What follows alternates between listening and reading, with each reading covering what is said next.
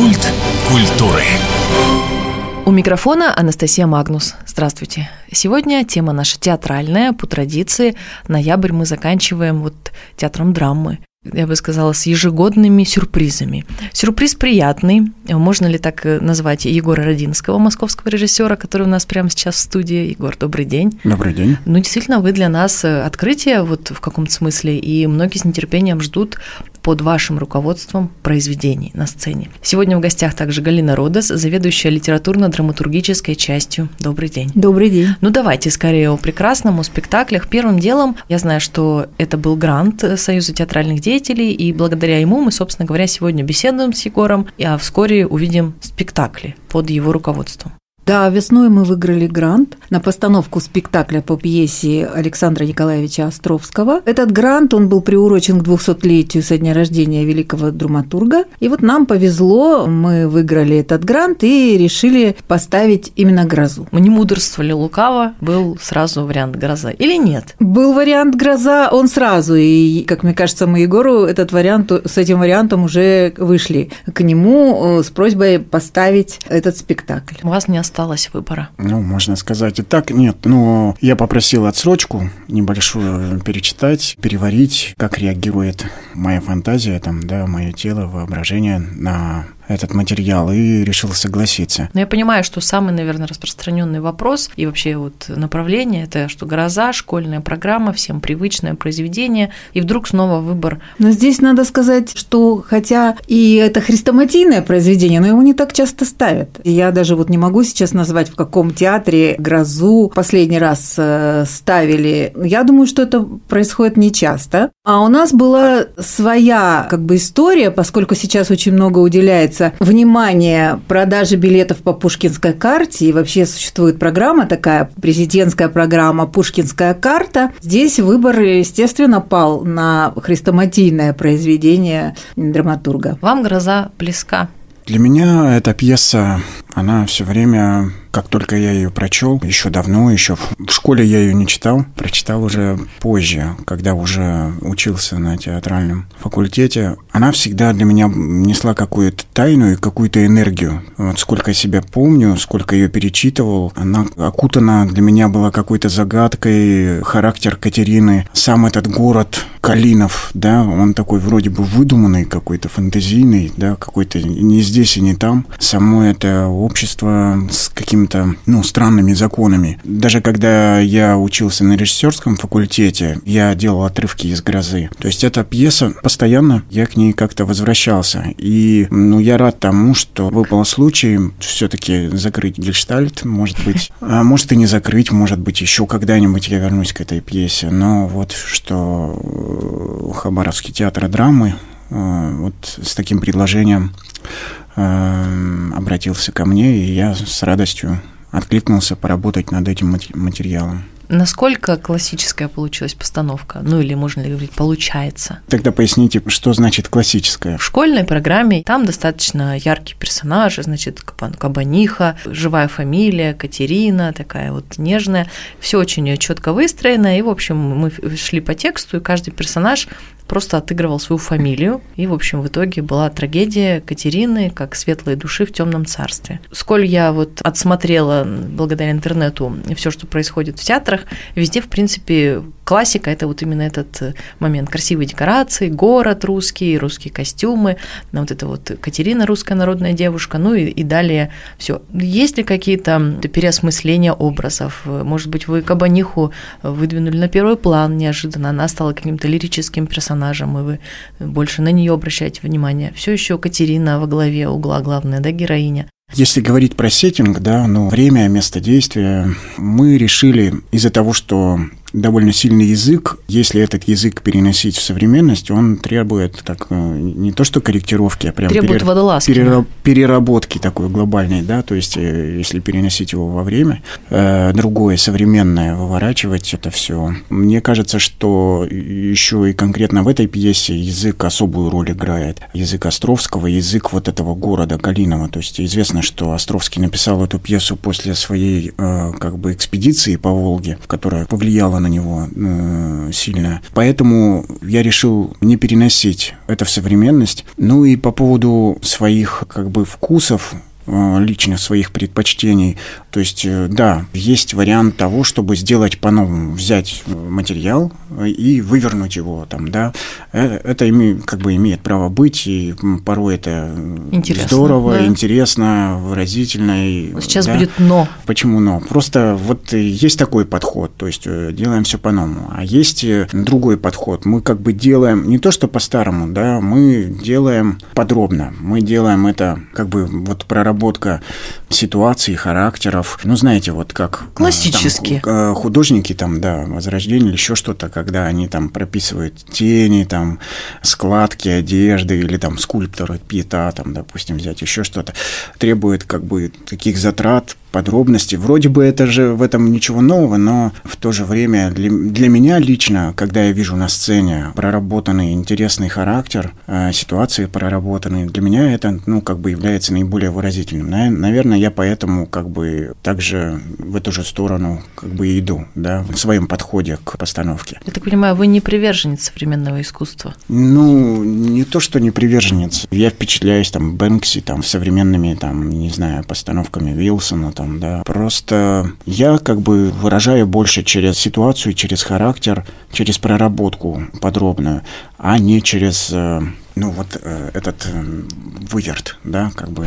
Как Хорошее слово, кстати, да. Да, ну, ну я не вкладываю сюда никакой Негатив, отрицательной коннотации, там, в хорошем смысле, кульбит, да, такой. Ну, то есть ваши спектакли, нельзя о них сказать, что вот это было исключительно странно, но это авторское видение режиссера, поэтому мы ничего не поняли, но эмоционально отхватили вот здесь чего-то. Нет здесь прикрытия словами «я так вижу», это авторская интерпретация. Я думаю, этого или нет, или минимально. Ну, не знаю, посмотрим. Всякому зрителю может что-то быть непонятным, даже и в классической постановке, ну, там, в малом театре, допустим, могут возникнуть какие-то вопросы по ситуации, по сюжету, там, по характерам. Посмотрим. Посмотрим, да. Когда будем смотреть? Смотреть будем 9-10 декабря. Это премьера в Хабаровске? Премьера в Хабаровске. Ну и не могу не спросить от наших слушателей из других городов, все таки планируются гастроли? Может быть, пока Егор здесь или потом? Пока не планируется, но я думаю, как только у нас будет возможность гастролировать по Хабаровскому краю, в частности, то мы постараемся привести этот спектакль. Вот именно это, да, было бы очень ну, интересно. там, где на тех сценах, где есть техническая возможность. Ну, Комсомольск, принять. как минимум. Ну, в Комсомольске, да, это точно есть. Ну, вот много у нас уточнений, все-таки мы часто достаточно на театральные темы общаемся часто спрашиваем вот из Москвы в Хабаровск. Разница, единство, ваши ощущения. Ну, я не могу, конечно, тоже не спросить, давно ли вы на Дальнем Востоке бывали, бывали ли, и как у вас ощущения, собственно, от города и от окружения, и, собственно, от театра, насколько он отличается от московских. Первый раз я так далеко по работе. Что еще сказать? Ну, все города... Надеюсь, что-то хорошее, можно сказать. Хорошее... Прекрасный город прекрасный Чудесные город. люди. Ну а театр? Да. Ну, а театр, так вообще, да, все города отличаются, и театры, и люди, везде есть свои особенности. Я в смысле, вот как путешественник, благодарен такой возможности побывать, вот окунуться в такую среду. Давайте напомним слушателям, что вы не коренной москвич, потому что особый, конечно, цимус был бы, если бы вы вот всю жизнь там, а потом раз и через полмира. Ну, много где побывали. А родились вы в каком городе? А, я родился на Урале, в небольшом поселке, поселок Баранчинский. Это недалеко от Нижнего Тагила. То есть, в принципе, и суровая зима, и вот эти все прелести деревенской жизни, они с детства знакомы вам. Да. Ну, я еще застал 90-е э, годы. А, и... вообще ничего не шокирует. Ну да. Понятно. С театром нашли общий язык? Ну, надеюсь, э, вот ищем. Галина Михайловна, ищете? Ищем, конечно. Да нет, на самом деле, мне кажется, что Егор очень хорошо нашел общий язык э, с актерами, и кажется, там особых проблем нет. Очень любопытно. Все-таки гроза. Ну, я слово академически не хочу говорить, но почему-то вот оно возникает. Гроза это такое отдельное направление, это интересно, мы посмотрим, отзывы, уверенно, получим, и на радио будем ждать.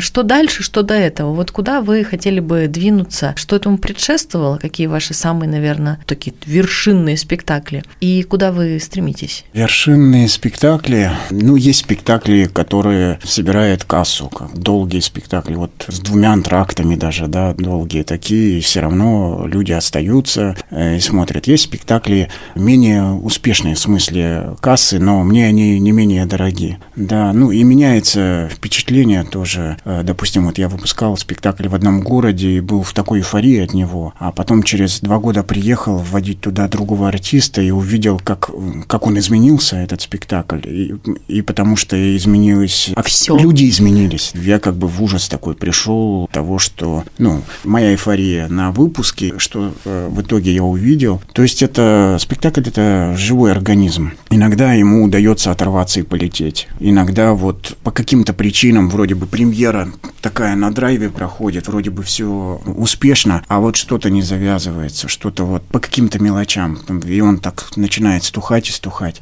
То есть это такая ну, живая среда, и трудно что-то прогнозировать по поводу вершин. Ну, летом я вот первый раз в таком объеме для себя довольно большом перечитывал Андреева Леонида. И вот для себя его открыл. Иуда Искариот. И там много повестей, и «Красный смех», его рассказы особенно. Перечитывал перечитывали почему-то? Бездна там, да, и прочее. Я участвовал весной в лаборатории в Ульяновске, и мне предложили там пьесу Андреева над ней поработать. И поработав над пьесой, сделав эскиз, я решил почитать его прозу Утонули, под впечатлением, да, да, и, да, и очень надеюсь, что мне удастся и с этим автором поработать в будущем. Это будет некое собирательное действие или все-таки какой-то точку вот отчета какой-то? А, пока не знаю. То есть э, тот эскиз, который я в Ульяновске показывал, на тот момент они хотели, чтобы я продолжил эту работу. Я надеюсь, что мне удастся продолжить. Там что-то такое завязалось, что-то на, нашлось, интонация какая-то спектакля, атмосфера, ну, будущего спектакля, да, какой-то свет, цвет, какое-то ощущение. Пока надеюсь на то, что мне удастся поработать над э, выращиванием из эскиза в спектакль, э, да, а дальше посмотрим насчет прозы. Это... Ну, я вот тоже интересовалась творчеством Егора в интернете, да, и я так поняла, что Островского вы не первый раз ставите. Так получается как-то. Меня посоветовали, то есть вот в СТД угу. меня почему-то посоветовали, когда Вид зашла речь об Островском. Очень. Я не знаю почему. То есть вот, э, ну, так получается, да, кормилец мой такой. На сегодня просто ставить Островского, нет? Мне кажется, вообще непросто. Мне кажется, сегодня вообще не просто Он вообще точка. сложный, да, он вообще э, сложный драматург. Как бы вот за простотой, вроде бы как бы все понятно, все просто, там непросто, чтобы вот вскрыть ситуацию, скрыть характер, там надо конкретно так э, потрудиться, перепробовать разные варианты. Ну, потому что я считаю, что это гениальный, гениальный да, драматург. Товарищ, да. гениальный, и он заложены какие-то смыслы, объемы, которые, вот, которые нужно вычитывать. Да. Ну, вообще, Островский, он достаточно сложный, такой размеренный он автор. У него всегда очень много, и когда читаешь его, э, там, кажется, так все это медленно, него написано размеренно, а на самом деле жизнь-то сейчас намного быстрее, да, и вот, конечно, вот сегодня попасть, э, вот чтобы в драматурга в это так, чтобы зрителю было не скучно его смотреть, вот это очень сложная задача. Ну, судя по улыбке, я так понимаю, Егор справляется отлично. Ну, я думаю, что Егор справится с этим. Но я так иногда заглядываю на репетиции. Мне кажется, должно быть интересно. Я не знаю. Э, то есть я сам приверженец того, чтобы главное это то, что было интересно. Сейчас идет такой сложный период у меня лично, да, в моей кухне. Сейчас как-то это все собираться начинает. Как э, Часто как где-то не, не перегнуть палку в, вот в этом драйве там, да, потому что из-за этого драйва, из этой скорости уходит тема, допустим, там, да, вот монологи Кулигина, да, а можно как бы по одному сделать их, а можно и по-другому. Вы в чем-то идете за артистом, несмотря на свое видение, или где-то все-таки перегибаете на свою сторону точно? И так, и так. Можно сказать так, да, отталкиваюсь от их природы, но не всегда получается пауза у нас такая грустная. Ну, конечно, режиссерская работа – это огромный труд, а мы-то видим уже в итоге всего полтора-два часа спектакль у нас с антрактом, да, будет? Да, конечно. Примерно- Он будет с антрактом. Ну, Надеюсь, с одним. с одним. Около трех часов идет, да? Ну, не меньше точно. Рассчитывайте. Да. Но я думаю, после рыбака на озере тьмы, в принципе, подкованный зритель Ага. с легкостью. 9-10 декабря ждем в театре драмы. Да, конечно, мы с удовольствием ждем зрителей на нашу премьеру.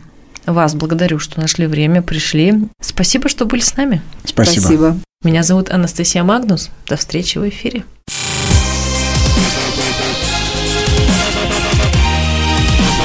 Культ культуры.